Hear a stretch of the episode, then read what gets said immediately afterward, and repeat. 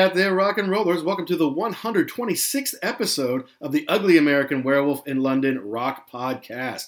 Brought to you by me, your host, Mac B. the Wolf, and I will be joined, as always, by my colleague, cohort, and partner in crime, Gary Action Jackson from the East Coast of the U.S. And we appreciate you all listening to our Dire Straits debut album episode on our 125th show. Mark Knopfler is a genius of a guitar player, fantastic songwriter, and I really dig his voice. It really fits the stories he tells and the songs that he writes and sings.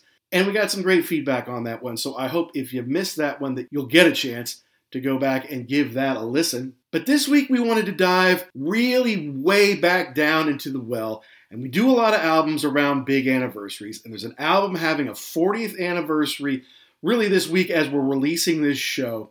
It was a band that was huge in America and huge on MTV in the early 80s. And that's Men at Work. Their album Cargo is turning 40. And Men at Work shot to superstardom all over the world thanks to their first Business as Usual album, which had the hits who Can It Be Now and the enormous success of the song Down Under. But it didn't take off in America right away. In fact, it took a while before they could even get the record released in America. So they kind of had success around the world, building, building through 81 into 82.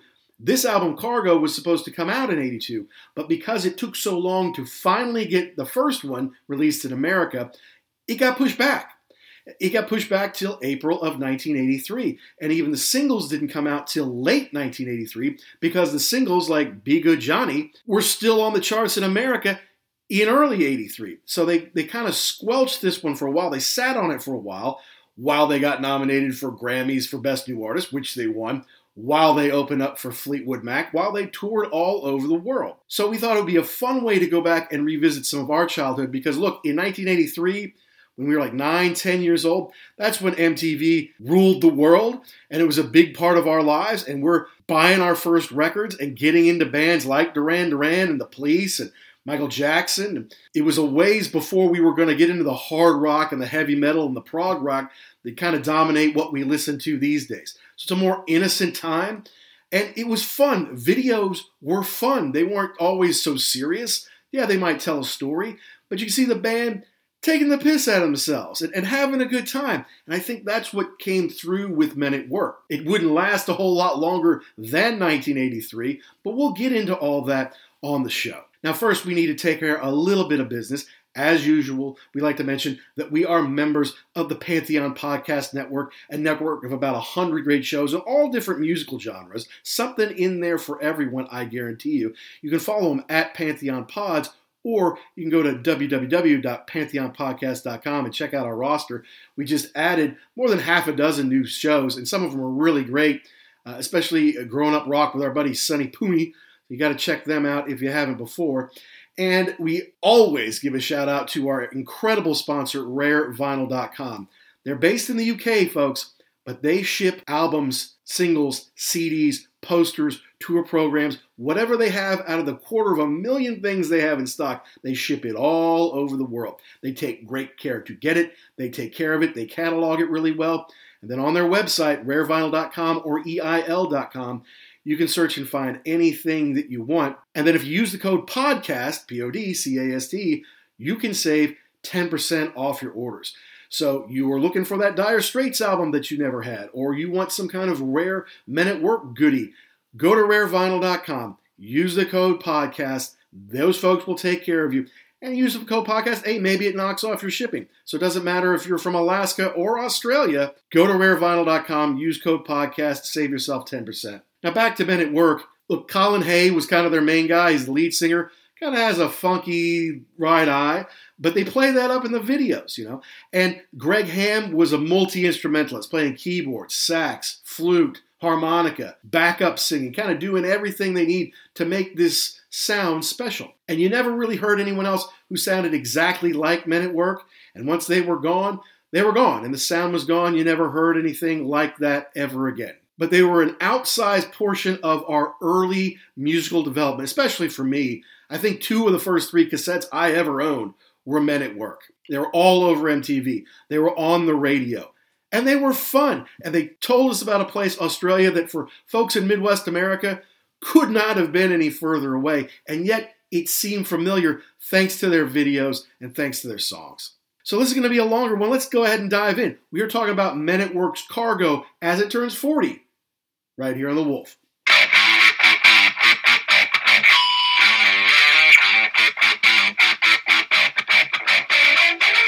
Yeah, so I actually was inspired to go out and get this Huh. on CD Okay. because they do have the remastered edition with new tracks and uh, you know tracks that they wrote at the time, not just B sides, but stuff that they would play live that they just never put on an album. And it was like, wow, man, new men at work after all these years. That's awesome. What I wouldn't have done to have this back in the day, because I got to tell you, in 1982, 83, Men at Work were probably about my favorite band in the world, thanks to MTV. Hmm. Hmm. Hmm. Hmm. Hmm. I mean, it was like them and Duran Duran were like neck and neck, So when you wanted to do this, like it was kind of like, well, that's kind of random. right? And then I don't know why I thought about this, but I had this on vinyl when I was a kid. you did? Yeah, I did, and it it brought that back. I don't know where it is. It's it's been lost to time now. I've moved a couple of times since then, but yeah, I had it. There was something that struck me about this record that I went out and either got it for Christmas or my birthday or something Uh-huh. back in the day. Yeah, this this was a huge record, and these guys were huge. And watching that Colin Hay documentary, it was Mhm. kind of it's kind of sad because they just couldn't they just couldn't hold it together. Yeah, you know, it's you know, some people are built to be super duper stars, you know, like Whitney Houston or whomever. And then there's, you know, some people are like, yeah, we like playing our pub, you know, down in Melbourne here. It's uh, it's pretty fun. And then, uh, oh, our first record sells 15 million copies.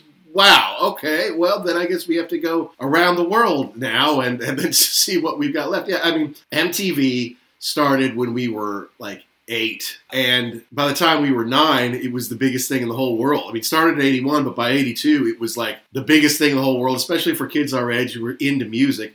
And then by 83, everything was going through MTV. And yeah, I, I, I didn't ever have LPs until I was older. I had cassettes because you could play those in the car, you could play them in a Walkman. For my 10th birthday in 1983, I got a boom box Right. That was basically it was a big radio with a cassette player on it Mhm. and i remember my first five i think this was the order of the first five cassettes i ever got it was michael jackson's thriller Mhm.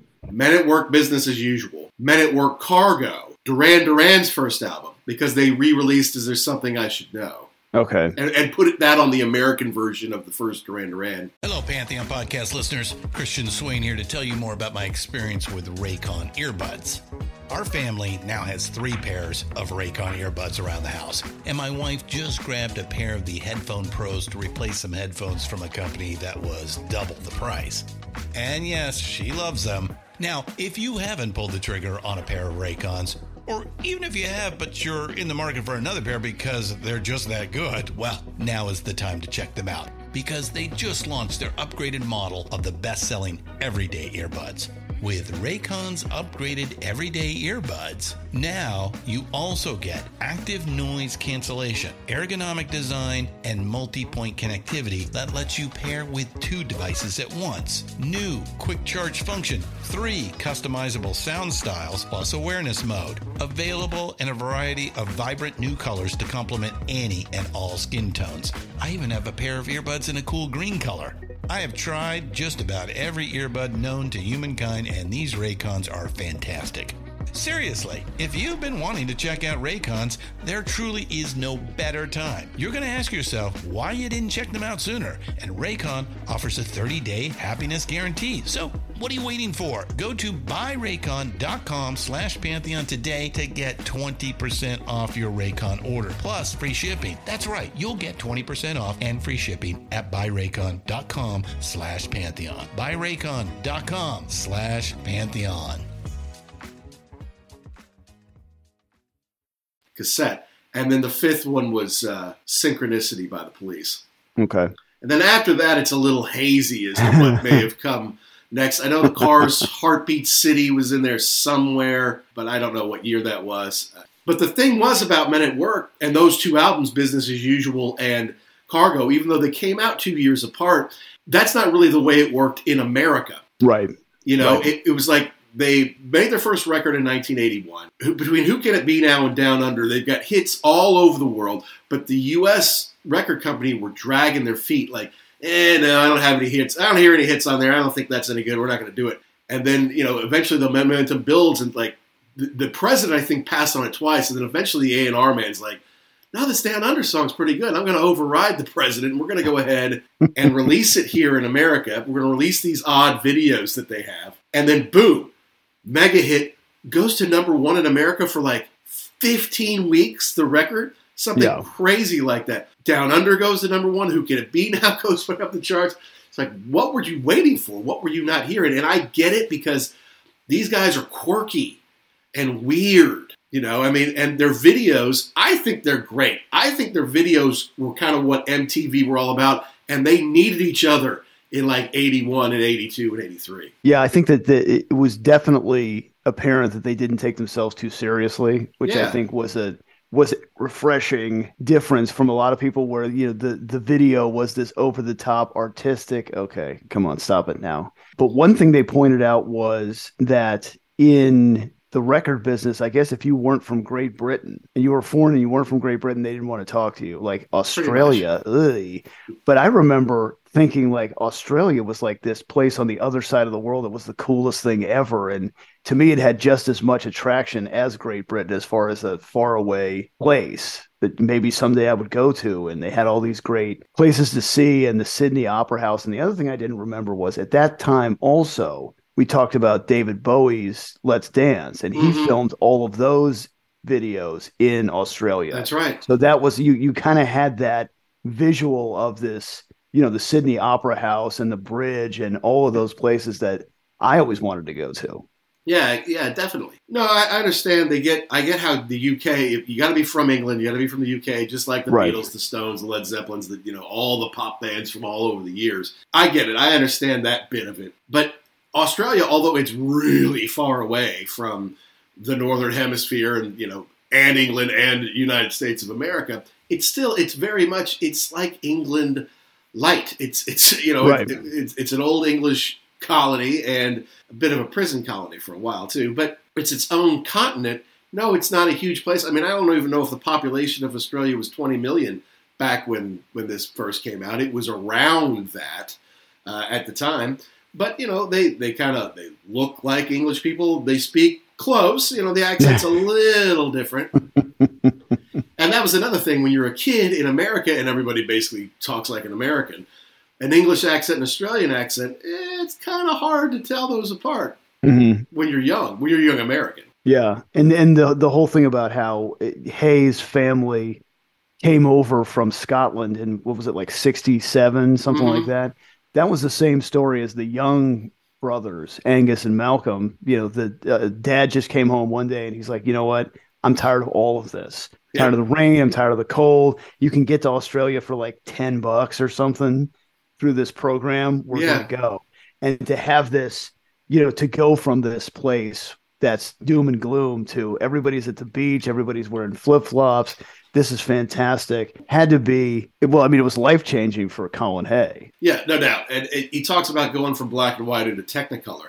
Yeah, It, it's almost like going to California kind of thing, you know. Right, right. I mean, and you know, look, England and Scotland are still, you know, recovering from the war. There's all stuff bombed out and everything, and not to mention, still very much a class society. You're a laborer. That's it. You're a laborer. Go to your Mhm. laborer bu- pub. Go to your laborer house. Hang out with your laborer friends. You know, don't associate with those with your betters. You know, and your betters won't treat you very well either. And then you go to a place where it's always sunny. You live outdoors. It's like people are wearing shorts and flip flops around. Like you don't wear shorts and flip flops in Scotland, not even in like August. You know, I mean, yeah, I think they have one day a year where they can do that. exactly. You know, so and but you get there. Not only is the weather nice, and that changes your whole attitude about everything. Kind of like the way you started to loosen up when we were in Florida after being in the dreary New England all of your life.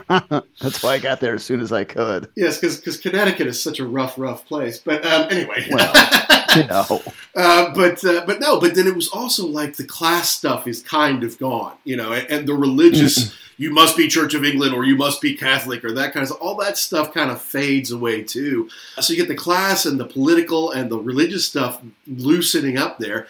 And suddenly, yeah, you've got people who are happy. And I have been to Australia, and I find Australians to be warm, welcoming, happy, and hearty outdoor living people. I mean, people who, who live life to the fullest. Whereas, you know, I also lived in London for a long time, and well, you get you get different kinds of people in London. It is maybe a little more international because it is a little closer to more things. Mm-hmm. Uh, but uh, yeah, I would I would love the opportunity to live amongst the Australians for a few years, like I did amongst the Englanders. Yeah, definitely. Uh, I think if you if you had the mindset of you were going to go and assimilate into yourself, I think they'd be pretty welcoming if you wanted to fit in there. Yeah, absolutely. As long as you're cool and you're, you know, you want to mm-hmm. do the fun stuff. I mean, they're they're down, they're up for it, you know. Right. So, all right. So we don't have to go way back in time because that's what we do. We kind of say, all right, what was leading up to them releasing this album, this Cargo album, and then we kind of at the end we'll do what what comes next. But yeah, their first ever release was Business as Usual in 1981, with most all the songs written by Colin Hay, who's the lead singer, and he and he plays guitar. And he had gotten together with Ron Strykert, who was the lead guitar player, and they'd had a band for a while in the 70s. They were kind of a duo. They were writing songs they wrote down under, you know, in the 70s. And I think it was the B side to another like a like a self-financed single that they released uh, on their own. So so they they were kind of a duo and they were gigging around and, and, doing their thing. And then eventually, I guess they're like, well, we've got to put together a band. And I guess Strykert had known Jerry Speiser, who was the drummer, and he was kind of a balding guy, and, and he usually had you know, like a wife beater on in the videos or something like that, you know. they were quirky guys. They, you know, they they dressed differently than everybody else did. They were just kind of they did they did their own thing. And part of that, I think, is being Australian and, and having that kind of different mindset that most people have. But uh, but they just kind of did their own thing. It was Key Punch Operator that was their debut single. They self financed, which helped them oh, eventually. Right. Yeah, to get to get signed. But the, yeah, the, the backing track was Down Under, not the Down Under that we all know and love. It was kind of a different version of. And then, but uh, so Speiser's in the band. Eventually, he gets his buddy John Rees to be the uh, bass player. And I guess Colin befriended Greg Ham, who is, we talk about being a utility infielder, somebody who can play different things.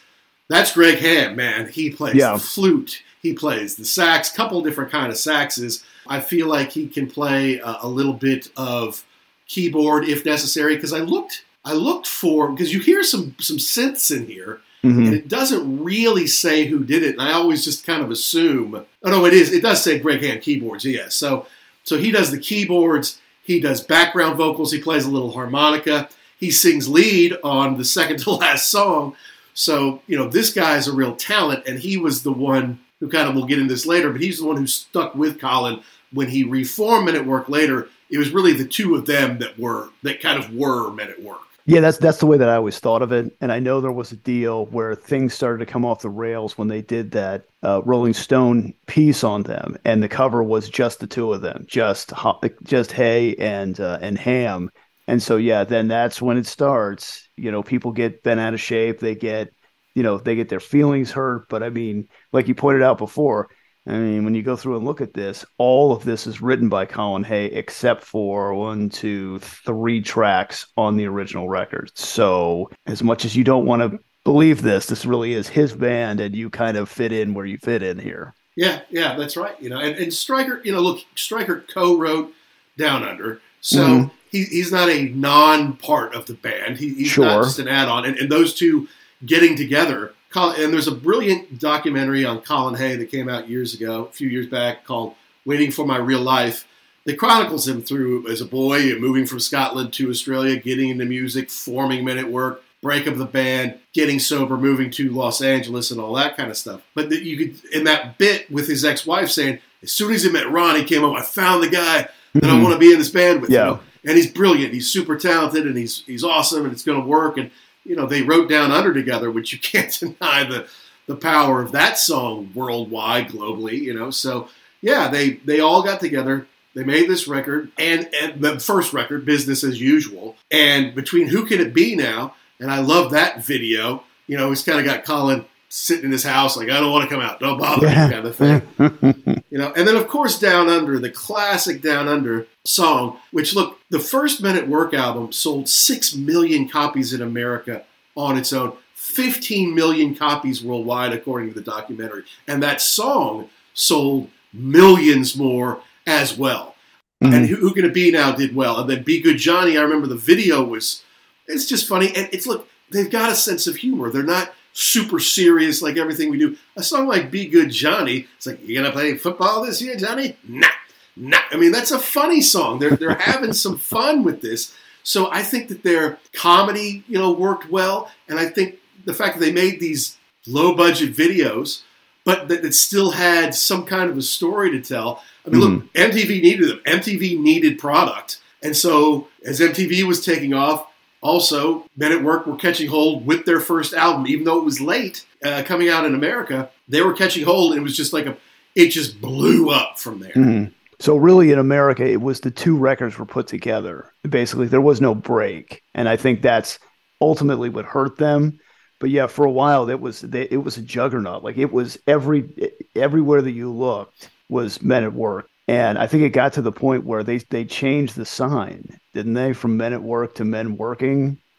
it, because people were stealing them, the, the right. road signs, and putting them up in the garage. Exactly. Yeah, men at work signs were all over Australia, and then they were all gone one day. Mm-hmm. It's like, what, what's going on? Where did they go? You know. But uh, no, absolutely, they were swiping it everywhere. But yeah, I mean, it was released in like November of '81 kind of in Australia and in most places around the world, but it didn't really get released in the United States until much later. I mean, it debuted in November of 82 on the Billboard Hot 100 at, at 79, eventually went to number one in 1983. So, you know, 15 months later or whatever, it finally caught on fire in America. In fact, they had Cargo, this album, ready to go, I believe, in maybe 1982. But because a, it kept doing well uh, uh, around the world, and then B, America was slow to catch on, and now business as usual is catching on big in America in '82 and '83. They just held on to cargo, mm-hmm.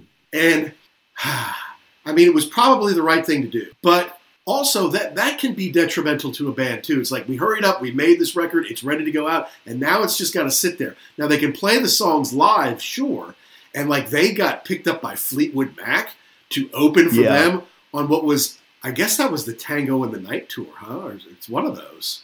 Yes, that sounds about right. And to hear Mick Fleetwood say, "Hey, these guys were really a big, a big part of our show. Like they really kind of energized the crowd and got it. You know, obviously they're not. You're there to see Fleetwood Mac, but to have an opening ba- band that people connect with, and then they're ready for that, and it kind of propels you because I mean, it, you got to figure in 1983, Fleetwood Mac was still big, oh, but sure. they were kind of old, right? You know, for and so to have this younger band that's that's hot and just starting to break gives a different dynamic to the tour. Yeah, it'd been six or seven years since Rumours. Yeah, uh, and, and Tusk it had now been you know four or five years since Tusk, and, and so yeah. It, uh, but you're right. Have somebody come out and energize you. And while they're on that tour, opening for Fleetwood Mac, their album went to number one and right. eventually their song went to number one. So right. that it could have created tension, right? It could, get these people out of here because they're taking all our thunder, right?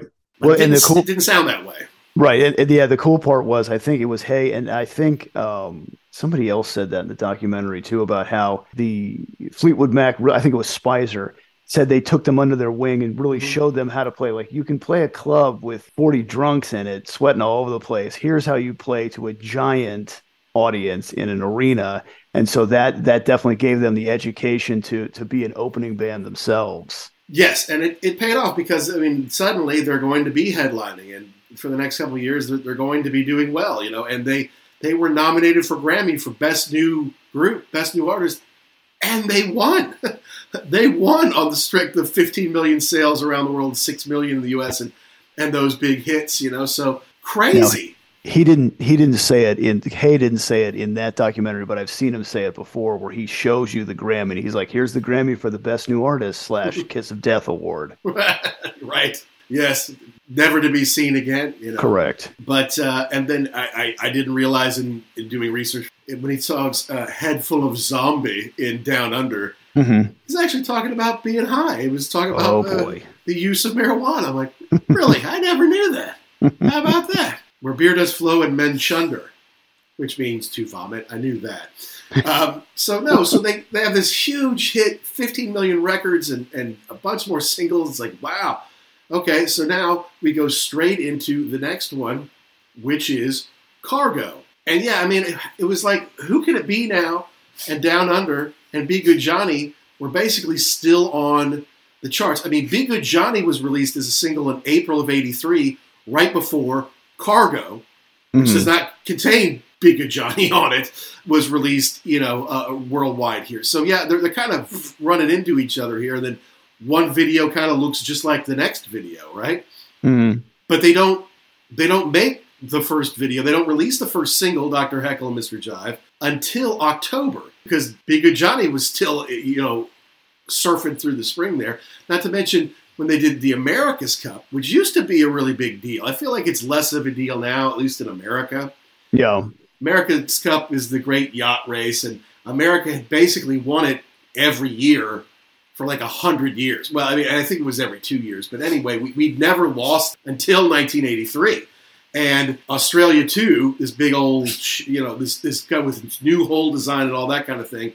They came to America and they they whipped us at our own game. And of course, Down Under being the theme song for Australia, it really boosted the nation. It boosted them to this historic victory. Mhm. It was a huge celebration, obviously, after they won, because the Australians know how to celebrate. I know that firsthand.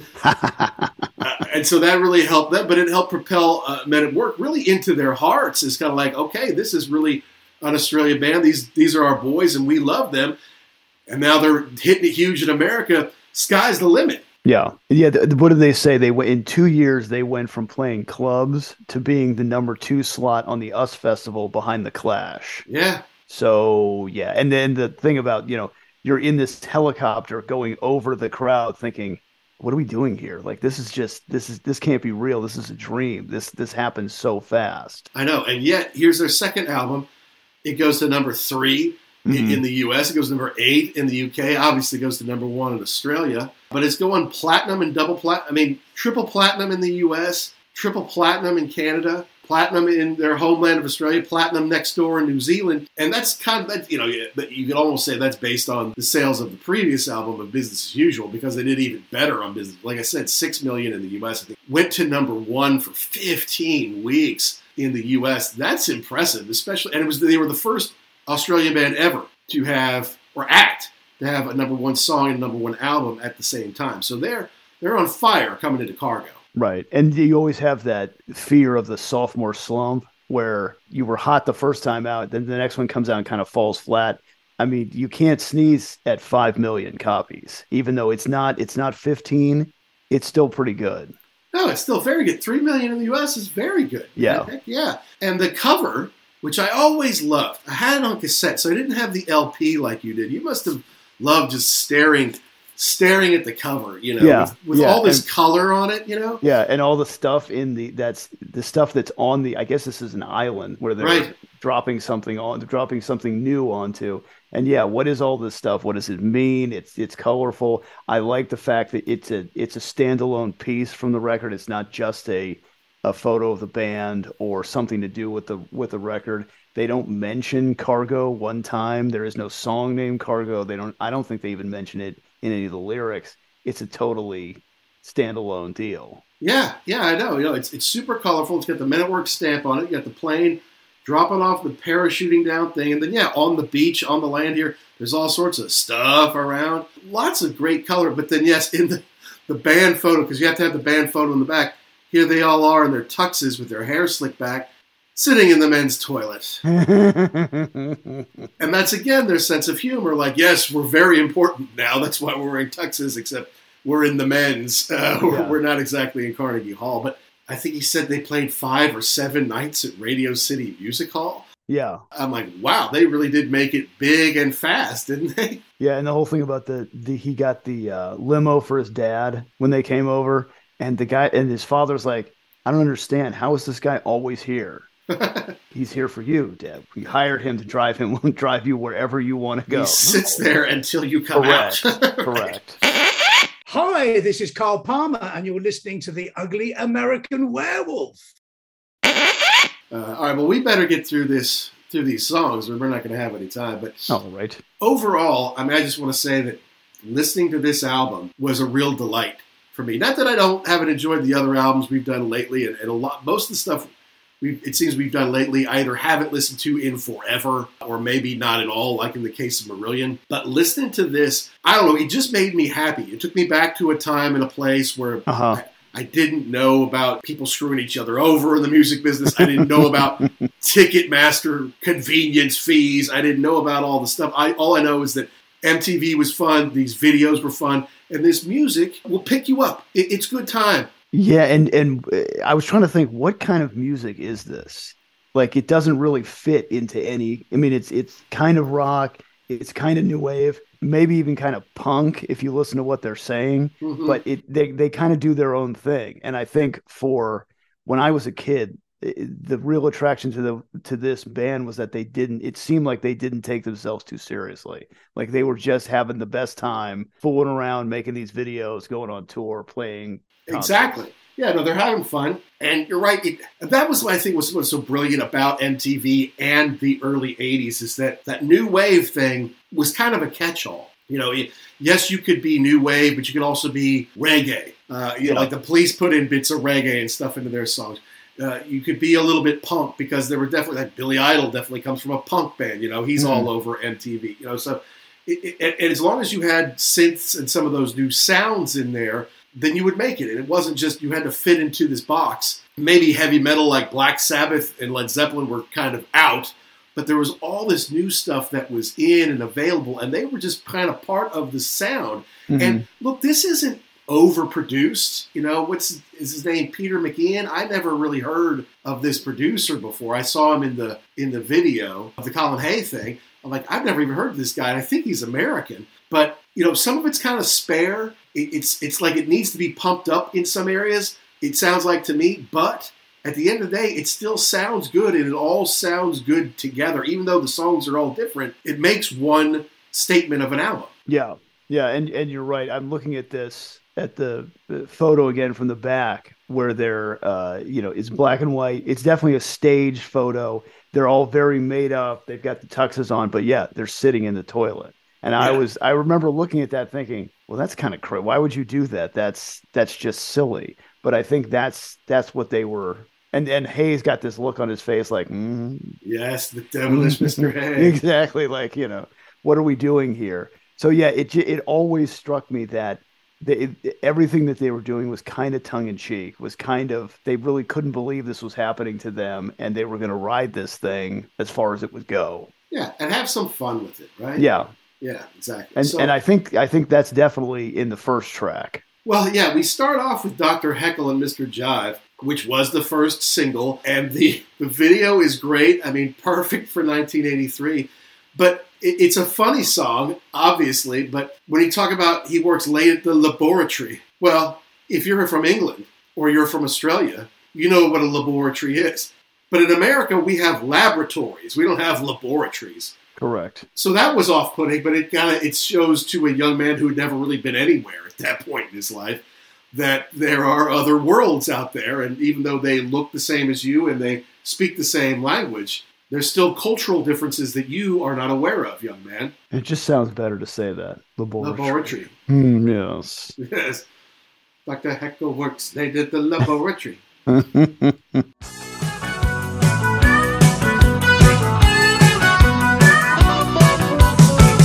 Dr. Heckyl works late at the laboratory where things are not as they seem. Dr. Heckyl wishes nothing more desperately than to fulfill all his dreams. Letting loose with a scream in the dead of night as he's breaking new ground.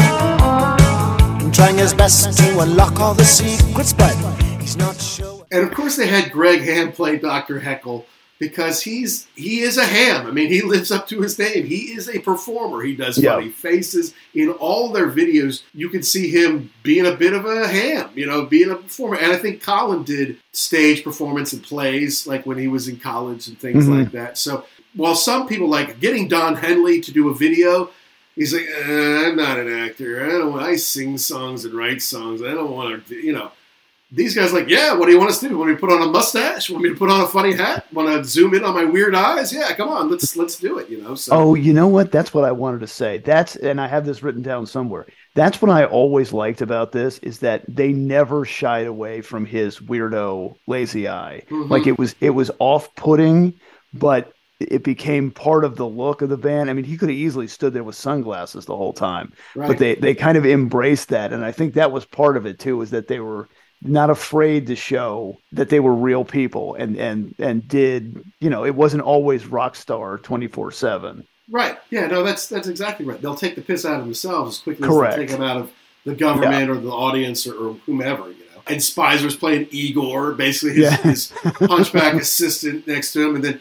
But it's weird because it cuts to like then Colin is Sherlock, you know, walking around looking for, you know, Doctor Heckyl, and then Colin is a scout leader by That a fireplace, not a fire pit, but a fireplace. You know? and and the rest of the guys are the boy scouts and they're all in the Mhm. boy scout uniforms that was a little bit like i don't know where we're going with this but Right. yeah but the the idea of you know this dude who's kind of dopey and he you know develops this Serum. potion Yes. that you know instantaneously makes him the you know the smoothest guy around there's something to that you know you just want to take the you know you can just transform yourself and everything is cool in two seconds Well, it's a great play on words of the Heckyl and Mhm. the Jekyll and Hyde story. And yeah, it Yeah. shows him go to the party, and yeah, he's a weirdo nerd, and he goes in the bathroom, takes some of his serum. The girls come in and have some, and they turn into plants. Okay, that's right. weird, yeah you know. And then Colin walks into the party as the scoutmaster. This is the story, and everyone's kind of laughing. He's taking off his hat, he's taking off his fake mustache, and singing along. So they're having fun, and then Ham comes out. Yeah, he's smooth now. He's got the hair slicked back. He's got that big smile on his face. He's playing piano. he's working the crowd yeah everybody loves him yeah, Yeah. So it, I mean, that's that's what you would expect from the story. It didn't turn him into a didn't turn turn a, a madman into a monster. It turned a uh, a weirdo, a nerd, uh, into Mr. Smooth, and I think a lot of people can relate to that. You know, so. But Ham was great, you know. And then the boys were singing to each other in the tuxes at the end. Maybe they they took the bathroom shot, you know, right after they did that video. Who knows? and then there's Dr. Heckyl and and Igor kind of walking off into the sunset together Yeah. by the palm trees. Like this is this is perfect for MTV. I remember hearing it on the radio a little bit, but I remember the video so much more. Yeah, I, I would agree with you. And and the the chorus kind of brings it more into a I don't want to say legitimate song, but it it's kind of more it kind of rocks out a little more when it makes it a little more solid. Where the beginning and the end part are kind of goofy. That Yeah. kind of that kind of cements it. It and it's very catchy. No, it, it did well. I mean, 12 on, on hot mainstream rock tracks in the U.S., 28 on the Billboard 100, 31 in the UK, number six in Australia. You know, so they did well, and they had a, a couple of different B sides to it. One was Shintaro, which was a non-album single written by Strykert, uh, which was on the uh, the remastered edition Mhm. which fits in very well. In Japan, it was No Restrictions, which is the last song on the record, and they had some live versions of a few things on like the uh, on the 12 inch for Great Britain. So, but it's an interesting way to start off the record. I feel like. I mean, I guess they figured that was a single, and they were right. I I understand why maybe they didn't come out with Overkill or even It's a Mistake as the lead single, but I just thought it was kind of an odd. A little bit of a strange way to, to start the album. I'm like, no, you know what? These guys are weird. They're going to do their own thing anyway, right? But it worked. It worked. It worked. And then we go straight into Overkill, Mhm. which is it's not Down Under, but it's it's one of their most iconic songs. And of course, it's had a second life after 1983, right? So, uh, but yeah, no, they uh, they did this on St Kilda Pier in Melbourne with him kind of walking around doing the "I can't get to sleep" bit. I don't know. Do you what do you remember of this one from when we were kids? Yeah, I, I think this this is one of those ones where the video I saw the video a million times, and is it the fact that what he's saying, or the fact that they shot it at night. You just think of being awake at night, being mm-hmm. up at mm-hmm. night. This is a lot more serious of a song than uh, the first track. They're not wearing goofy clothes. They're wearing more like new wavy looking mm-hmm. like suits. And so this just seems it seems like he's more serious. And you're right. When it, I don't know when that was, like the early 2000s, when it got into Scrubs, right? And he was playing it acoustically, and then you listen to what he's saying. This is a pretty heavy duty song as far as um, the themes that he's trying to get across to you.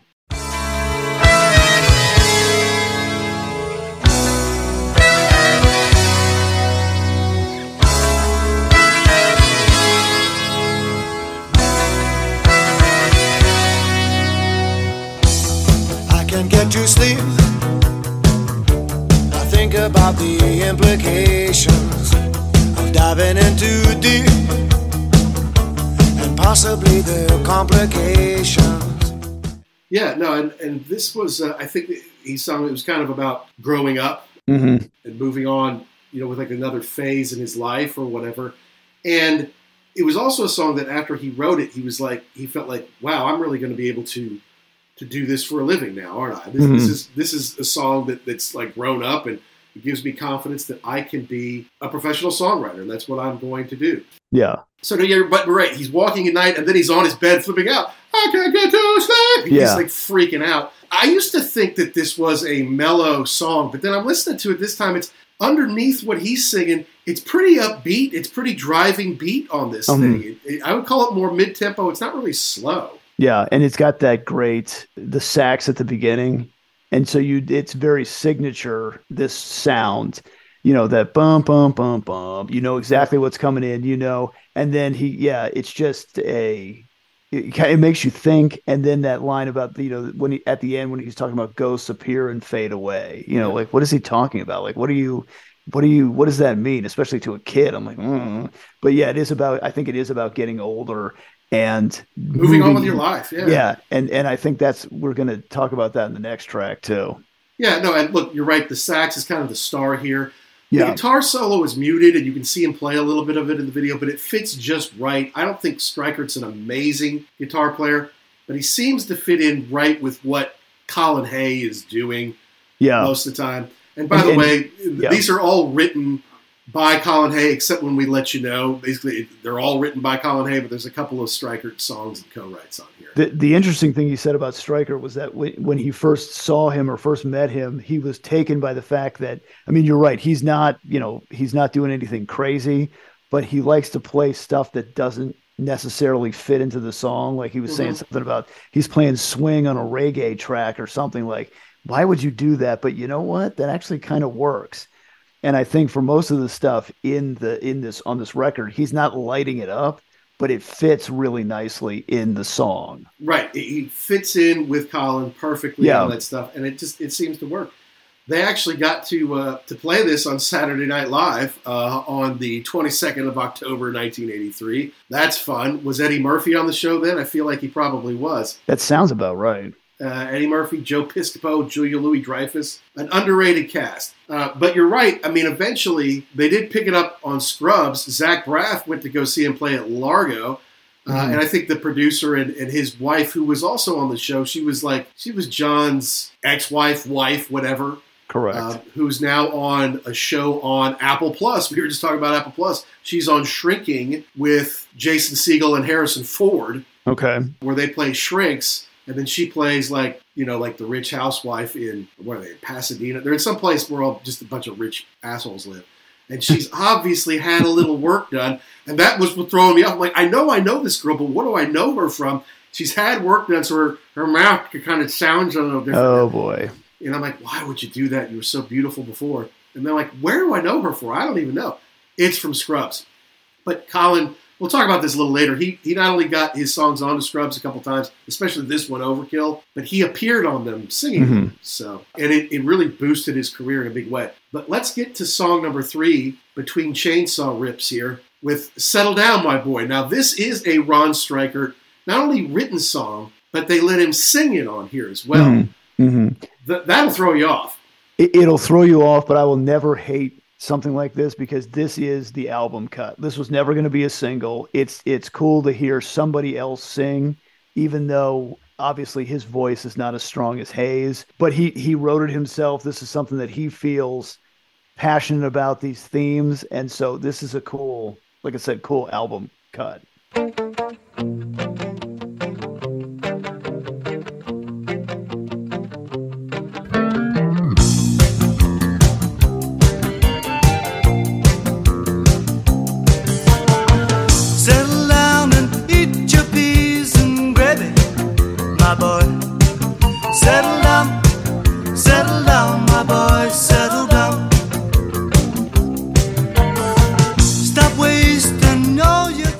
Yeah, and it, it's a silly, it's kind of a fun but silly little song. Settle down, my boy, settle down. And there's not a whole lot to it. It is 40 seconds longer on this remastered version that I picked up, which is not necessary. Um, Mhm. it, it does not have to be 40 seconds longer. At three and a half minutes, it already felt very long to me, and it's it's it's repetitive as hell at the end. Settle down, my boy, settle. I mean, how many times can you hear that?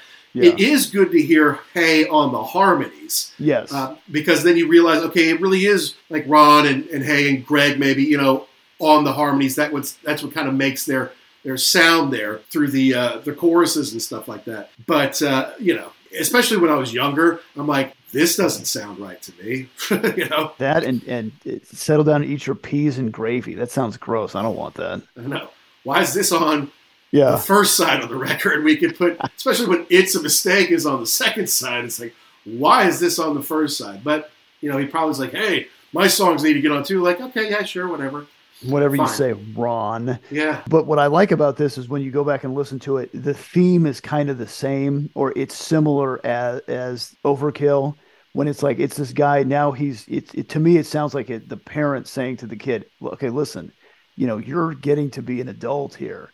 You can't be a jerk off kid the rest of your life. You got to you know you got to get settled down. You've got to get Right. you know going in the future. You're gonna have to get a wife. You're gonna have to save for retirement. You're gonna have to stop being. You can't run around all the time anymore. So it's I think it's somebody realizing that again they're they're kind of moving on to the next phase of their life and becoming an adult. And what does that mean? Right, and it's you just strum your little songs in your bed. No, Yeah. you got to write good songs, and you got to Right. get out in front and play at people and play Mhm. every night and that kind of thing. So I'm with you. It's like I, I don't fault them for doing it. It is a good album track. I skip it for the most part, to be perfectly honest with you. But I had a lot of fun listening. Like I listened to this while I was making like dinner. I listened to this while our family was eating. I listened to it Mhm. while we were like chilling out, uh, doing stuff around the house, and it, it's a fun listen overall. The fourth song, Upstairs in My House, and this is Strykert and Hay together. There's a bit of a groove here. I kind of like it, and there's a lot of melody Mhm. to it. It's not overproduced where one thing is above the other, except for maybe the voice. And Colin holds some big notes on this one. It, it really is kind of showing off what he can do vocally. Yeah, and and it's nice because this one this one's a little lighter as far as the tone. I think like there isn't any any kind of doom and gloom. It's just kind of hanging out, and I like it because you, kind of need something like this. Again, we, we've got some pretty heavy duty themes we're going to get into, especially a little bit later. So this is a nice little in between song.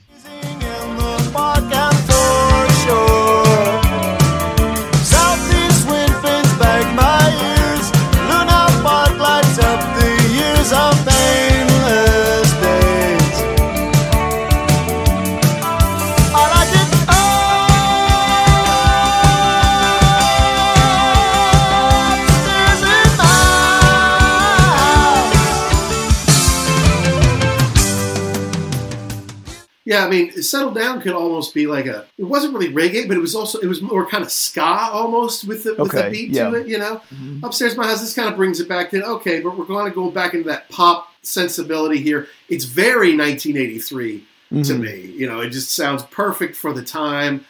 Bit of groove there, and I think they like to play this one. So it's you know it, it's a good one. It's it kind of brings it back after the kind of we're we're veering off to the side with his Strykert song number three, the Settle Down, My Boy. But now we're going, okay, now we're coming back, and, and yeah, it's it's cool. It's it's a Yeah. upstairs in my house. Yeah, I like it. It's about four minutes long. However, the next song, No Sign of Yesterday, Yeah, this is very slow. This is like Mhm. bring you down slow. yeah, and Yeah. it's it's really it's it's kind of too slow if you ask me. It it is it doesn't really fit in with the rest of the record as far as the pacing of this. And this one is a you know you're kind of wondering what he's talking about. Also, you know I can't hear you calling anymore. Like did he lose someone or something? I don't know. The sax at the end is is kind of nice, but you're right. This is a real shift of gears. Yeah, record. And we- it's like you're you're slowing it way down, and you're also talking about some really mundane things like Mhm. doing the dishes and cleaning your place and Yeah, looking at the yard where you used to play. I think the keys, some of the keys, keyboards in there help out. And there's a long play out at the end. It's over six minutes on the re-release version. Well, on both versions, it's got an extra 20 seconds on the on the remastered version, but it's over six minutes. It's almost like they didn't really know how to end this one, kind of thing. yeah. But I'll tell you, on on first listen, I'm like, okay, this is too long and it's too slow. It and, and you couldn't play it live because it would just kill the concert. I mean, yeah, just kill it. But after I listened to it three or four times, like you do have to get to know it a little bit. Mhm. And like you say, you've got the sax play out at the end, which makes it very men at work. So I, you know, I, I don't dislike it to be honest with it. It's just it's a little out of place, and it's a good thing they put it like at the end of side one, so you could then either take it off and flip the LP as you did, or for me, fast forward to the end and flip the tape so you can get on to It's a Mistake on the other side. taste. No sign of yesterday.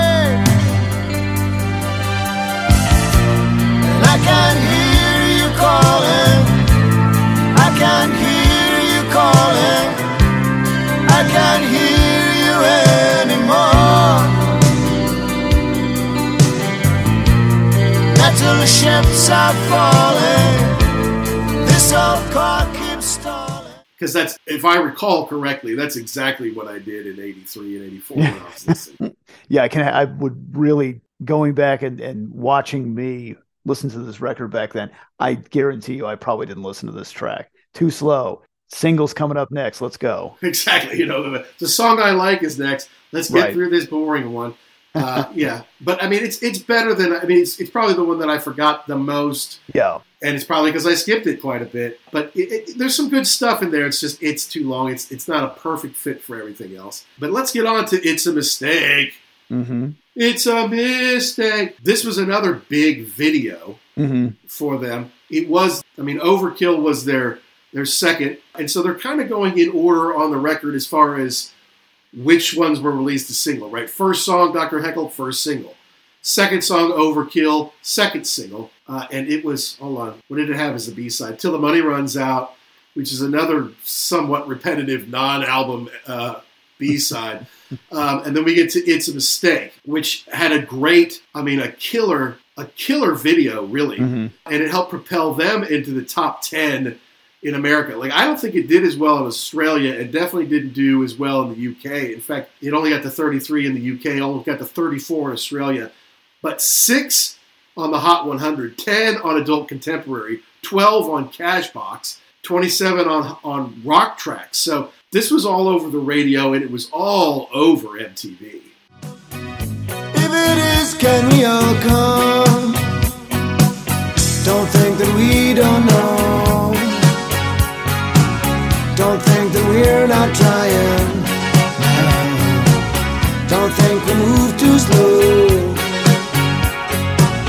It's no use after crying, saying it's a mistake.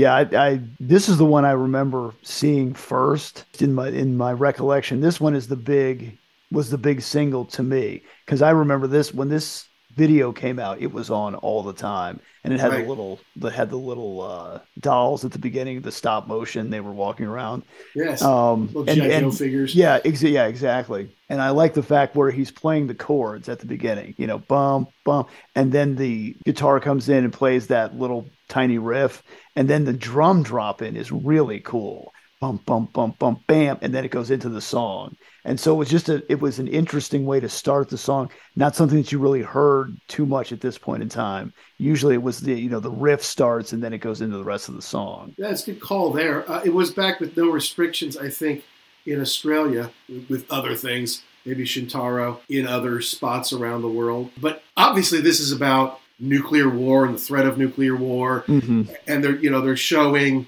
in the in the video like they'll show the different guys at different jobs like Greg Ham's in the office like you know being an accountant and uh, Strykert it's like uh, a nurse or a doctor. Oh, that's you know, right. That's right. Yeah. And then those Speiser's the construction Speiser's worker construction worker. but they you know they go from like him having his pickaxe to having his gun, or then they go from Strykert to like you know working on a kid to you know carrying his medical supplies. It's like, and of course they have Colin as the general uh, because he's writing all the songs, you know. But um, but it's got a great melody to it. It's got a bit of a reggae bit to it and very reggae guitar, and it's still very tongue in cheek. And the synths make it very of the time. hmm And again, the solo wasn't much there.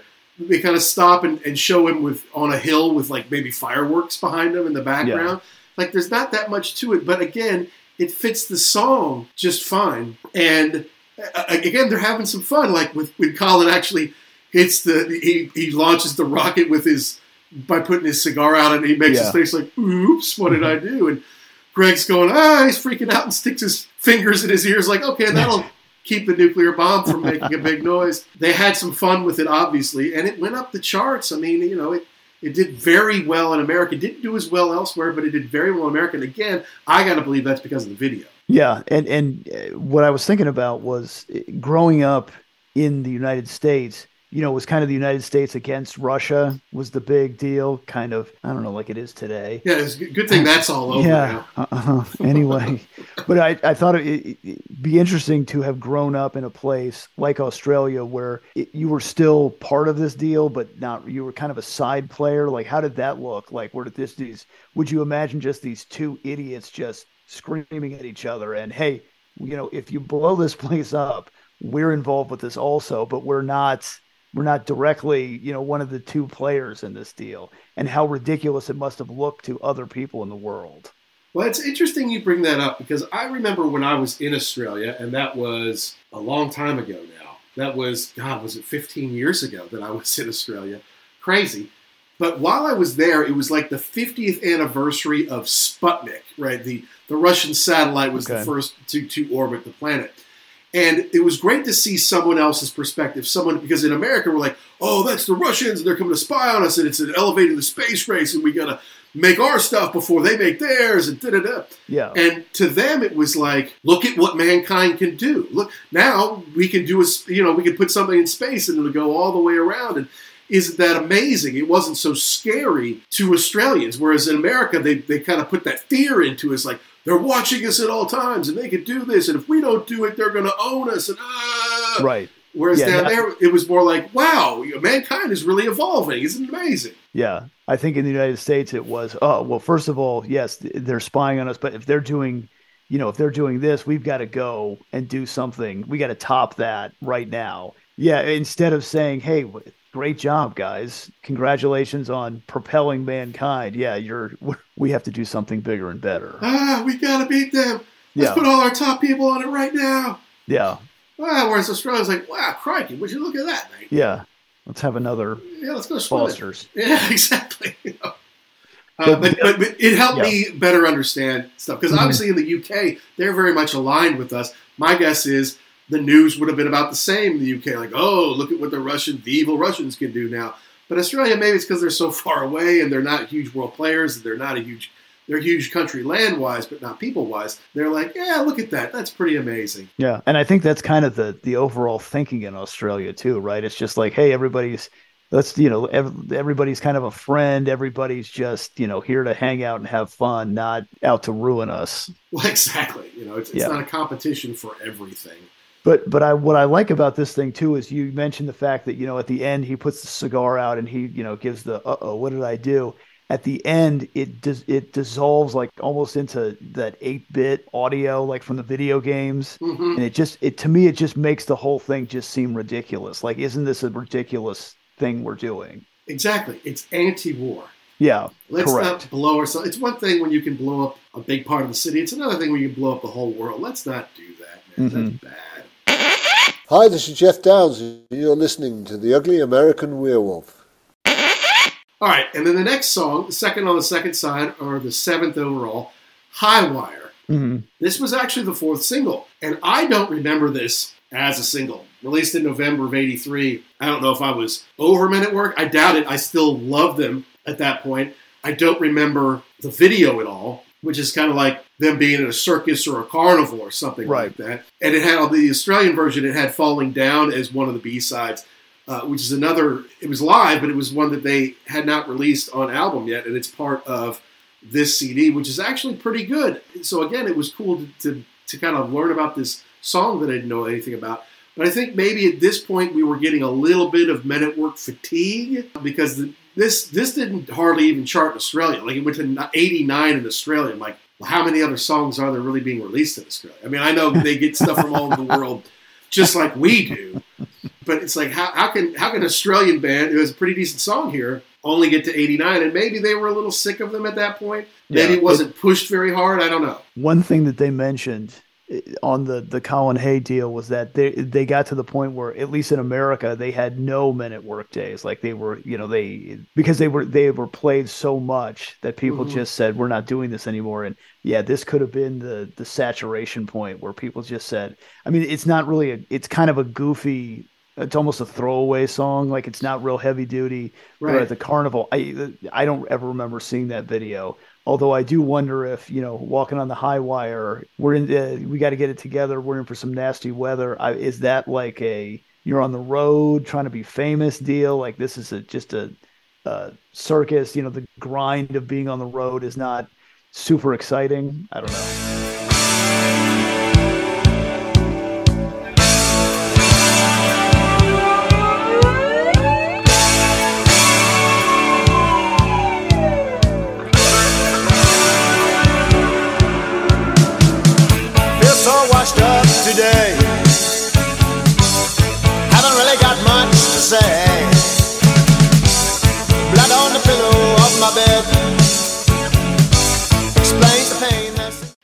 You know, it, it sounds like an 80s single to me, and it, it's a very upbeat kind of song. Mhm. And, you know, it's kind of a silly circus video of Colin's travails of trying to get a job and then going for this, and then he's kind of in charge of the boys and the band. They're, you know, they're all like, now they're, now the boys are in the marching band. Cause, and that's probably what's starting to wear on the guys, too. It's like Colin's, the star of the video, Right. and then they come in well they're just members of the marching band that he's kind of in charge of right and then they kind of show them backstage before a show getting ready and then they finish playing in front of a big crowd. So it's interesting you know walking on the high wire am i still this you know good old bloke from australia or am i'm this international superstar trying to juggle all this fame and wealth and work that they're Mhm. getting? And they toured extensively all around the world in 1983 they must have been starting to get worn out Yeah, and then that's when you know that's when the things that are like I think they said too. It, the the things that you don't say are way worse than the things that you do say, and you know stuff just starts to pick at people, and it, this is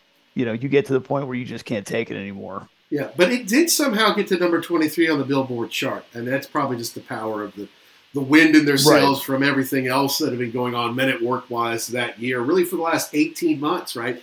But Mhm. that's kind of what it boils down to. It's like men at work were huge in America for about 18 months, and then poof, they were gone. Yeah, You know, I mean, that's the ultimate flash in the pan. Not a one hit wonder because they had about six or seven hits on Yeah. the radio, but because there was no space between the first two albums, and then they're all over MTV, which didn't have that much to run, right? I mean, it's not like they had tens of thousands of videos, you know. They, especially like early '82, were there 200 videos? I don't know if there were, you know. I mean, they, they just needed content. So if you got one that's funny and fun, plus it's a hit on the radio, all right, yeah, well, we're going to run that once Mhm. every hour or two. Where You're going to see that all the time. All right, so then we move on to Blue for You, which is a little reggae number, and it's not remarkable. I mean, it's basically just uh, it's kind of about a girl, kind Yeah. of, you know. yeah.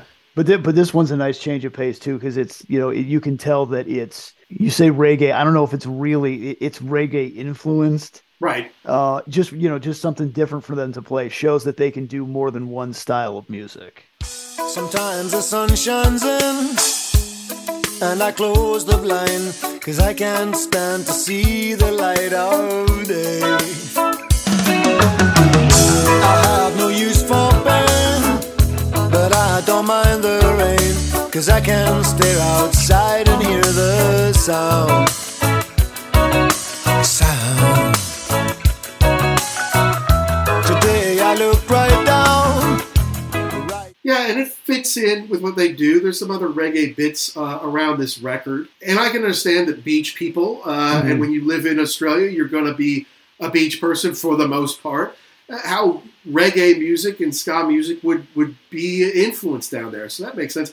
But to me, my notes were like it fits, but it's kind of generic men at work. Like it doesn't really stand out. There's nothing wrong with it, Mm-hmm. but it's not amazing. I, I'm with you in that it's a, you know, versus, you know, coming off It's a Mistake and High Wire, it's a nice little change of pace, but it's not remarkable, if, Right. if that makes Yeah, sense. I, I would say the same thing. It- it's I don't know if I would skip it, but I would not be. I don't know. I wouldn't be looking forward to it. No, I wouldn't skip it. It's, there's, I mean, at this point, you're on the second half anyway, right? You, you, know, not everything's going to be a huge hit, and It's a Mistake was a huge hit, and then High Yeah. Wire, short song, it's only three minutes. It's a single, and it sounds like an 80s single, even though I don't recall it as a single. So, all right, change of pace, that's fine, nothing wrong with that. Then we get to I Like To. Mm-hmm. Mm-hmm. And if you thought Settle Down, My Boy was an album track, Mm-hmm. this is very much an album track because not only is it written by Strykert, but it's sung by Greg Ham. Now, again, now we've had three different lead singers on this album. That's kind of cool, but it's also kind of off putting to the average listener who wants the vocals to sound like they do on the other eight songs and all the hits. Right. And and it's yeah. It, it- his voice definitely sounds different. It doesn't sound totally different, but it's different enough where you realize there's a change.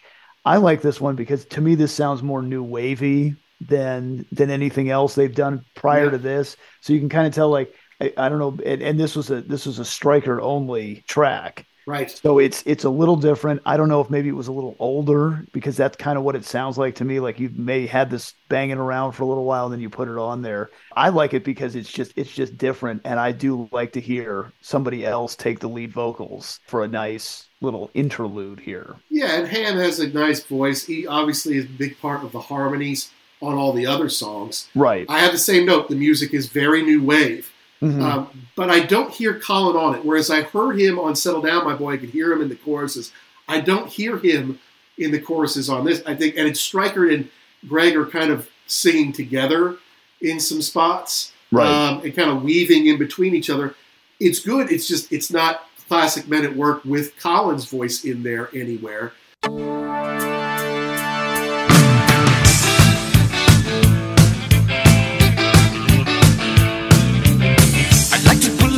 In the tub, sit and watch the water flow down the drain. I like to. I like to. I like to look at pictures in a book. Never read the writing, just put it down. I like to. I like to. I think Strykert might have fancied that he would keep his biggest. I'm not saying it's his best, but his biggest solo for this one because there's a lot of jamming on this one, Mhm. and I it's not great his guitar work, but I could tell that this is one that they could stretch out on stage and kind Yeah. of.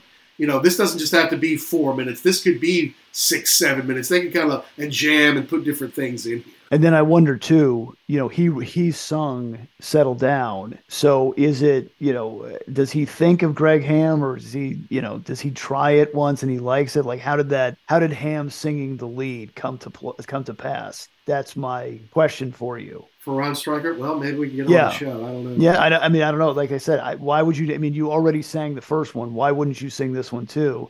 Unless it, something else happened. Did he say he wanted to? Did you feel bad for him and say, hey, you know, you take the lead on this one? I don't know. Well, and he does some, some strange stuff with his voice. Uh, you know, he gets up Yeah. really high with Yeah. some stuff. So maybe he could do that, and Ron couldn't. Uh, You know, Mhm. he's like, okay, you've added a dimension that I didn't even think of. You do this one. Yeah. Uh, but yeah, it's upbeat. It's new wave in spots. I thought the harmonies were weird because I can't hear Colin. But you know, that's why it's the ninth song on a ten track Right. album, I guess. Right. But they did play this one live. Huh.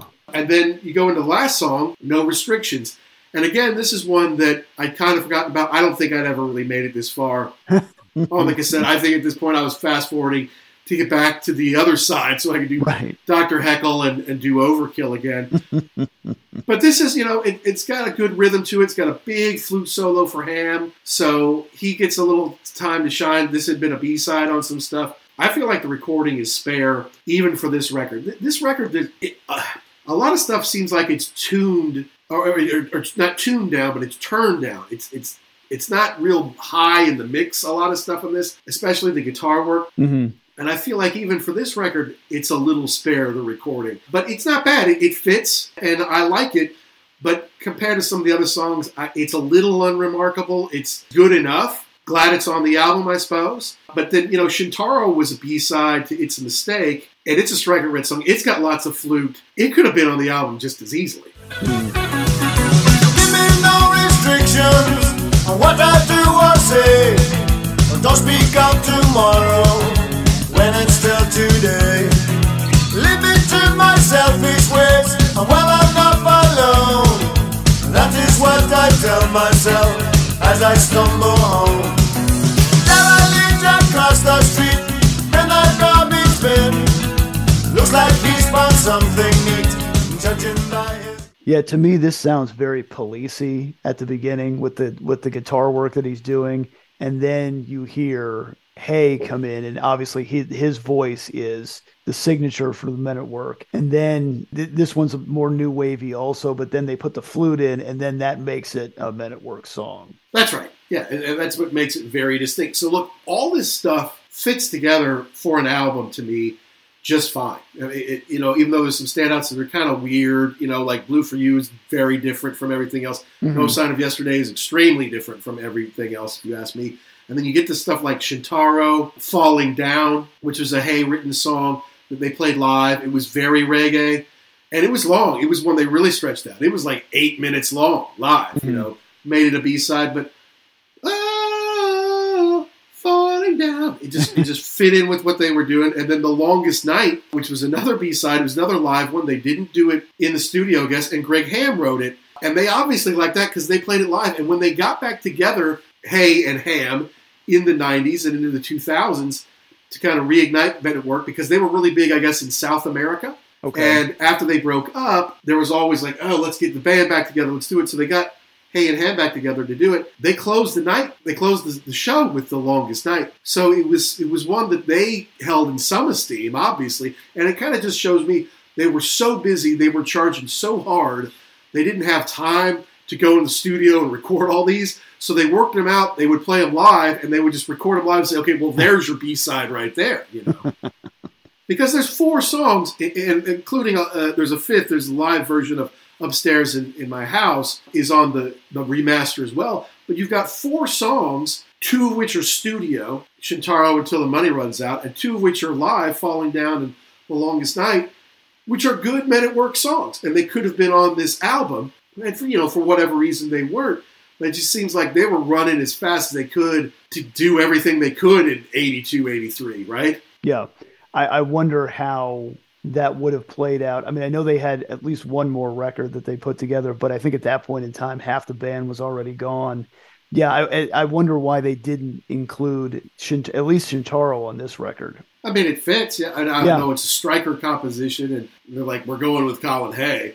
Uh, Yeah, like, maybe I- at that point in time he had had enough. Oh, we'll put it on the next one. Well, you know, I don't know, but yeah. So they take a break, and I would say it was well earned in '84. Yeah, They take a break after they sell 20 million copies or more worldwide, do all this touring all over the world, in Europe, in America, in South America, Australia, Japan. I mean, that's that's a lot from these five guys from from Australia to, to do, you know. So you know, you're asking a lot, but then you know they they kind of take a break, and then it's like, all right. Now, Speiser, Jerry Speiser's like, we need to get rid of Du- Russell Deppeler, who was their manager at the Mhm. time. He's like, we, we need to get rid of him. And Hay's like, no, we're not getting rid of him. He's like, look, Speiser's like, he's not even a real manager, man. He's he's fine for, you know, getting gigs in Melbourne, but we're a worldwide entity now. We need somebody bigger. And, and Uh-huh. Hay's like, well, I mean, am I even a real musician? Am I even a real songwriter? I don't know. He's my friend. We can trust him at least. Let's Mhm. keep him. So Speiser was going to quit, and then he said, no, I'll stay. And then he comes back. He's like, okay, well, you're you're no longer required. You're you're you're out of the band, and you can take Rees with you. And I think Rees took that pretty personally. Yeah, I thought you were going to talk about. I thought you were going to talk about uh, Speiser getting his own manager, which he did. Oh, he did, huh? He did, and so like you said, you know, our manager isn't big time enough. I need a big time manager. Who could that be? Let me see. Oh yeah, my sister. Yeah. She can manage me like nobody else. So yeah, once you get into that, it's like th- this the ship is sinking pretty quick if we're not even close to being on the same page anymore. Right, and obviously they they all should be rich and fat and happy, but Colin's probably a lot richer than the rest of them, right? Because he wrote Correct. co-wrote every single song, basically, and certainly every song you heard on the radio. So they got rid of their rhythm section, and then they're making their third album, Two Hearts, which comes out in April of '85. So 38 years basically ago, two years since Cargo, and you know, it's. I feel like the time had passed a little bit. People had been sick of them at the end of '83, beginning of '84. Now it's like, okay, now we're back. Eh, and it's not the same. And and the band, you know, who was kind of famous for making these quirky videos with all the different characters in the band. You know, Rees never took his shades off, and Speiser's kind of a, a weirdo, but but fun, happy weirdo. You know, Strykert kind of has that curly hair on top. But now it's it's a little different, you know. And they go with Colin's songs as the singles. They don't really go anywhere. Marie is not a bad song. I think the first song, the first single may have gotten to the charts in America, but but nothing else did. They had four singles, and I never really heard any of them, to be honest with you. Strykert left before they finished making the record. Mhm. It's, it's like you coming back. He's like, nah. I'm out, and that was it. That was the end of it. Work in like 1984. I guess it's the the light that shines twice as bright, burns half as long, kind of thing. Yeah. You know? Yeah, and, and and it is tough when you and somebody mentioned this on the on the documentary. It's not so much how you get to the, what happens when you get to the top. It's what happens when you you're at the top and then you fall off a little bit or in this case a lot. Like how do you how do you come back from that or how do you handle that?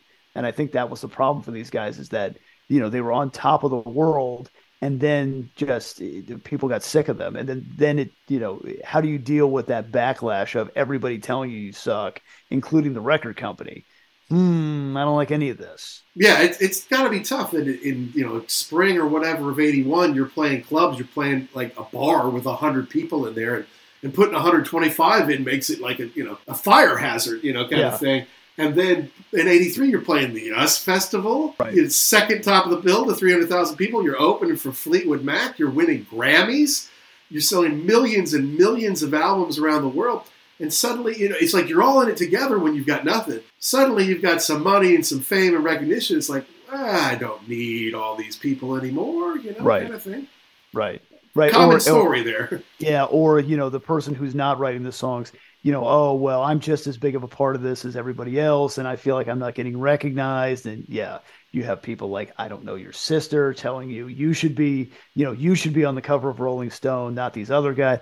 Okay, all right, and then it Yeah. just it's just a business model that can't it just can't sustain itself. Yes, right. And so the guys get out. The Two Hearts album doesn't go anywhere. And then Greg leaves. Okay, well, that's the end of Men at Work. Right. So, so then Colin decided he's going to try to become a solo artist. Hey, he writes the songs, he sings the songs, he stars in the videos. I'll do that. But again, by 1987 and certainly by 1990, there are things had changed, and he wasn't himself. And I think he was drinking and doing drugs. And hmm I, I think that you know it, it wasn't a very good time in his life. I mean, he still had money rolling in from his Men at Work credits and stuff, but it just wasn't the same. And he went through some very hard times, went through a divorce and all that kind of stuff. But he ended up moving to LA, and he ended up starting to play acoustic shows, just him, not even with a band, just him. And he started to find himself again. Like, who was he? Was he this international superstar on stage in front of thousands and thousands? Or was he just a great storyteller and a great songwriter who just needed to find the right format to get his stories across? Right. And and and what is he he mentioned, you know, one of these things about how what what is your purpose in life? Like what are you what are you supposed to be doing? He said this is it. Like why do you keep touring? Because that's what I'm supposed to do. I'm supposed to be out here singing these songs to these people. Yeah. He had a he had a great thing about how he's he's at the Wilbur Theater, I think, in Boston on a Friday night, and you know, I have to say to myself, you know, is is this is this better than than you know when things were on the top? No, it's not. It's terrible. Right. So he can kind of he can kind of make fun of himself because you know you you think he's going to say you know this is better because I connect with. No, I want to be in front of 100,000 people again. But what are you going to do? You know that's never going to happen again. And can you be okay with with doing this these one man shows? And I think he's got a he's got a new wife, or I mean, who I think encourages him and they work well together, and he's he really just has found his place. Well, and you know, after his major label, you know, his two solo albums on MCA just didn't work out, didn't go anywhere in the late '80s, early '90s. He didn't just stop. You know, then he kind of formed his own independent Lazy Eye Records Mhm. to, to release his own stuff, and he released four or five records on his own. He's still got songs to write. He's still got stories to tell, and he's not going to stop. So he, they maybe they don't sell through the charts, but he continues to put that new music out, and he continues to perform it. Uh, and then he goes out in the 2000s, gets onto a small label, independent label, and makes five or six more records. He just Mhm. kind of keeps going. And then, yes, thanks to the folks at Scrubs, he gets on Scrubs. Not only does his music get on there, but he personally is on there performing them, and it takes off. And suddenly, it's hip to know who Colin Hay. I always knew who Colin Hay was. If I'd ever seen him in a bar, like if he'd come around while we were in college, like Colin Hay's, I would have gone to see him absolutely, you know, because I always knew who he was. But it was funny when he was telling a story like he's in a bar or something, and a 20 year old walks up to him, Oh man, I loved your music. He's like, Oh, thanks, man. That's kind of you. And the 40 year old guy sitting next to him is like, You know who that is? Yeah, You know who he is? It's like, Yeah, he's in Scrubs. It's like, Scrubs? What the hell is Scrubs? He's in Men at Work. And the 20 year old's like, What the hell's Men at Work? You know, it's like, he had no idea. And Colin's laughing about the whole thing. He's like, I'm sure that did happen at some point. Yeah. and You can see it happening, but that's how you get to a new audience. You know, you you have this second life. Plus, Zach, I think, put one of his songs in Garden State, the movie he did with, with Natalie Portman, and that soundtrack went platinum. So you get your song on a platinum album again. That's awesome. You know, Right. that, that helps, you know, and it helps people find you. So he is really this kind of cool troubadour, and he has not lost his voice at all. He still has this great power and resonance. It's just him and his acoustic guitar. He doesn't have to sing over a bunch of other stuff, but he's still got it, man. And It's and he just did a tour of uh, the West Coast uh, acoustically that I would have loved to have seen him. I don't know if he strays too far from home these days anymore because he does live out in in Southern California, but. You can call him a flash in the pan, but I think it's a real success story because he made all these great songs that took the world by storm for a couple years. Maybe that part was over pretty quickly, but he continued to do his thing. He continued to perform in front of people, and he does it with a smile on his face. Mhm. That to me is a is a success story, if you ask me. Yeah, and, and I'm glad I didn't know about all of the uh, the troubles that he had as far as like drugs and alcohol, but I'm glad that he got through that and realized that you know there was still a a market or an audience for his songs because they are it, when you strip it down to just the acoustic guitar, then it has to be a lot more of the the words that are coming out. Um, and so yeah, you're right. They are stories that he tells, and to hear him do Overkill just acoustically. I remember when I don't know if I saw it when it first came out, maybe on a rerun, and said, "Hey, I know that song." Uh-huh. and that sounds really good like that without the without the sax and everything else just stripping it down it's it's a really it's a really good song to play acoustically When I saw that Colin Hay, Waiting for My Real Life documentary, whatever you want to call it, mm-hmm. five or six years ago. Uh-huh. Hadn't ever watched Scrubs. But then we have this thing called the pandemic, and suddenly I'm stuck at home, and I got to watch a lot of stuff. I, I got caught up on a lot of TV during the pandemic, and Scrubs was one of them. I basically watched every single one, and I was so psyched to, to see the ones that he was in, you know, and, and performing that song and interacting with Zach and the cast and stuff. I'm like, that's really cool. Another thing I didn't know until I'd seen that documentary was the lawsuit around Down Under. yeah Uh, and this is just a really sad story. So, like in 2009, there's a quiz show, like a music themed quiz show called Spicks and Specks, where they play a little bit of a song and they ask you questions about it. They play Down Under. They say who's playing this and what nursery, which kid's nursery rhyme is it based off of. It's like, well, it's obviously Men at Work, and Greg Ham's playing the flute there. Like, yeah, but it was based on this song Kookaburra. Well, I listened to Kookaburra, which was it came out in the 30s and it's a kid's song. You know, it's very Australian. You can hear a little bit of the flute bit in it. So the people, Larrikin Music Publishing, who had bought the song for like six thousand dollars or something like that, they decided to sue at Work, basically Colin Hay and Ron Strykert, for sixty percent of the publishing, and it went on for years. And they're really just kind of suing that flute part, which is it's kind of a signature part of the song. But look, when it comes to music copyrights, it's 50% melody and 50% lyrics. Mm-hmm. And everything else is just arrangement. So you can't really sue over arrangement. And so there, you know, it's kind of like this is where the law and music and the arts don't really fit together very well. Yes, you can tell there's a little bit of a sound in there to it, but again, that's just arrangement. It's like, you know, the, the people who sue over Stairway to Heaven, like, no, that's part of a song that we had and we toured with them. So, eh. Look, it's melody and lyrics, and that's it. So they were suing for 60%. The judge gave them 5%, which basically added up to $100,000. So they spent $4.5 million on lawyers to get $100,000 and I guess 5% in perpetuity going forward. And I think it pissed Colin off, but I think it hurt Greg Ham very, very badly because that was what he added to the song.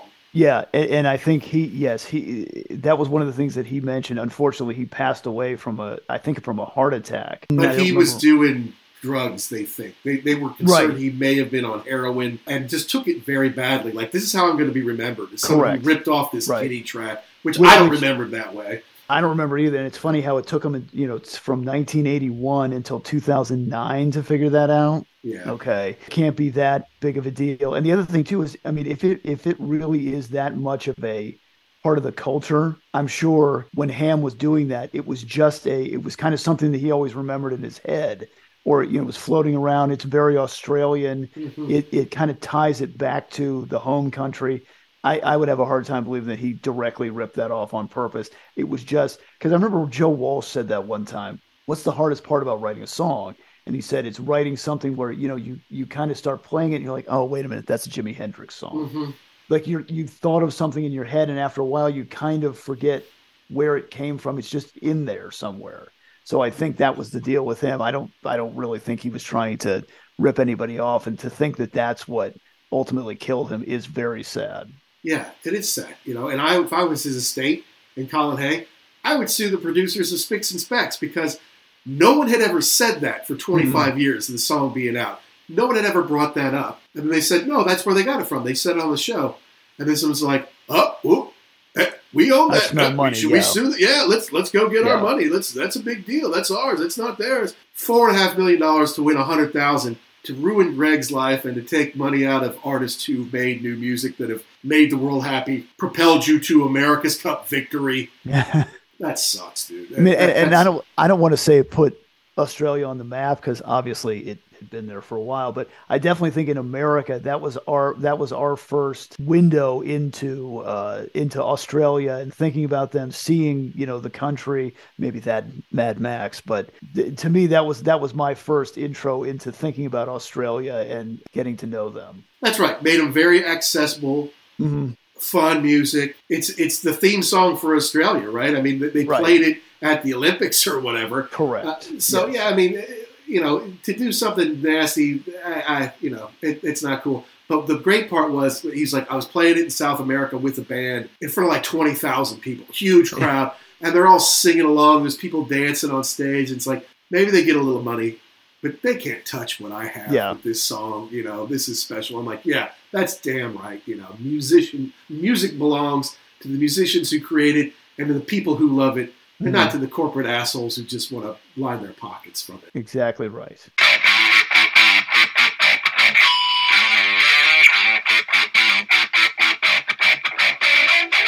Well, that wraps show number 126 on Men at Work's Cargo as it celebrates its 40th anniversary this year. And I got to tell you, folks, I had a really good time revisiting these songs. It just took me back to a time and a place when I was like 9, 10, 11 years old, just starting to learn about music, getting into MTV, buying my first cassettes, getting my first boombox, just being enchanted by this world through the television that could really take you anywhere, whether it's Duran Duran taking you to Antigua or to the Far East, or David Bowie taking you to Australia. And then these guys, men at work, who were fun, they were quirky, and they had great tunes that were perfect for the soundtrack of 1982, 1983 in America, perfect for MTV, and a lot of fun. And I'm glad that I found that Colin Hay is still alive and well, doing his thing still, still moving forward, still playing his songs, still performing, still writing new songs and recording just seems like a great guy who deserved success. And I don't mean necessarily worldwide huge financial success, but success as an artist where he continues to do his thing, gets recognition, and leads a good life from what I see. So good for him. And I thank you all for going on this journey. Look, if you're looking for another Van Halen episode or another Pink Floyd or Marillion or some of the stuff that's been very popular with us lately, I hope that you enjoyed this one because it was a lot of fun for us to do. But as usual, now we want to know did we get something right? Did we get something wrong?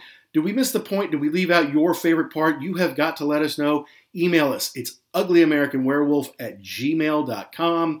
You can also tweet us and DM us at ugly underscore werewolf or at actionjack72. Let us know the bands, the albums, the concerts, the DVDs, the rock properties you want us to review. And we thank the folks at Pantheon Podcast for making us a part of their family.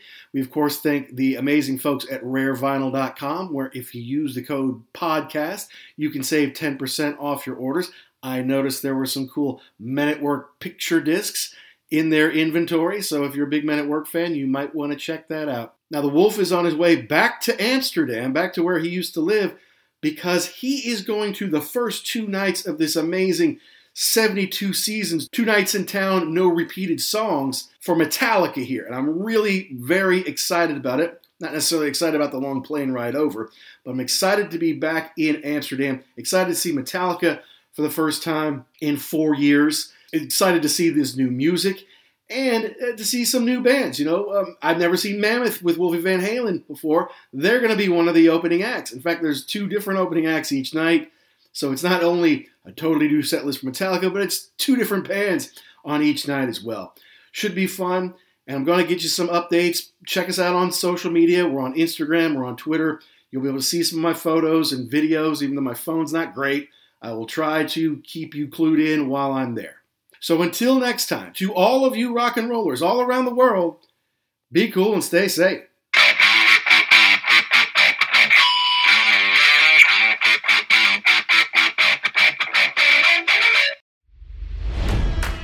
It's NFL draft season, and that means it's time to start thinking about fantasy football. FantasyPoints.com features industry leading experts and prognosticators using proprietary hand charted data to help you score more fantasy points. FantasyPoints.com is the place to go for whatever kind of fantasy football you play. Whether you play fantasy football, daily fantasy sports, or do a little bit of everything, Fantasy Points has the meticulously researched content to guide you to victory. And why wait for the fall? Fantasy Points also covers the new spring football league, the UFL. Join the guru, John Hansen, Scott Barrett, Joe Dolan, and other massive names in the fantasy football universe with an exclusive offer. Use code Pantheon for 15% off any fantasy points package, including the all in package, with access to every article, tool, and data nugget that Fantasy Points has to offer. That's fantasypoints.com and code Pantheon for 15% off at Fantasy Points. Fantasypoints.com. Code Pantheon. Score more fantasy points.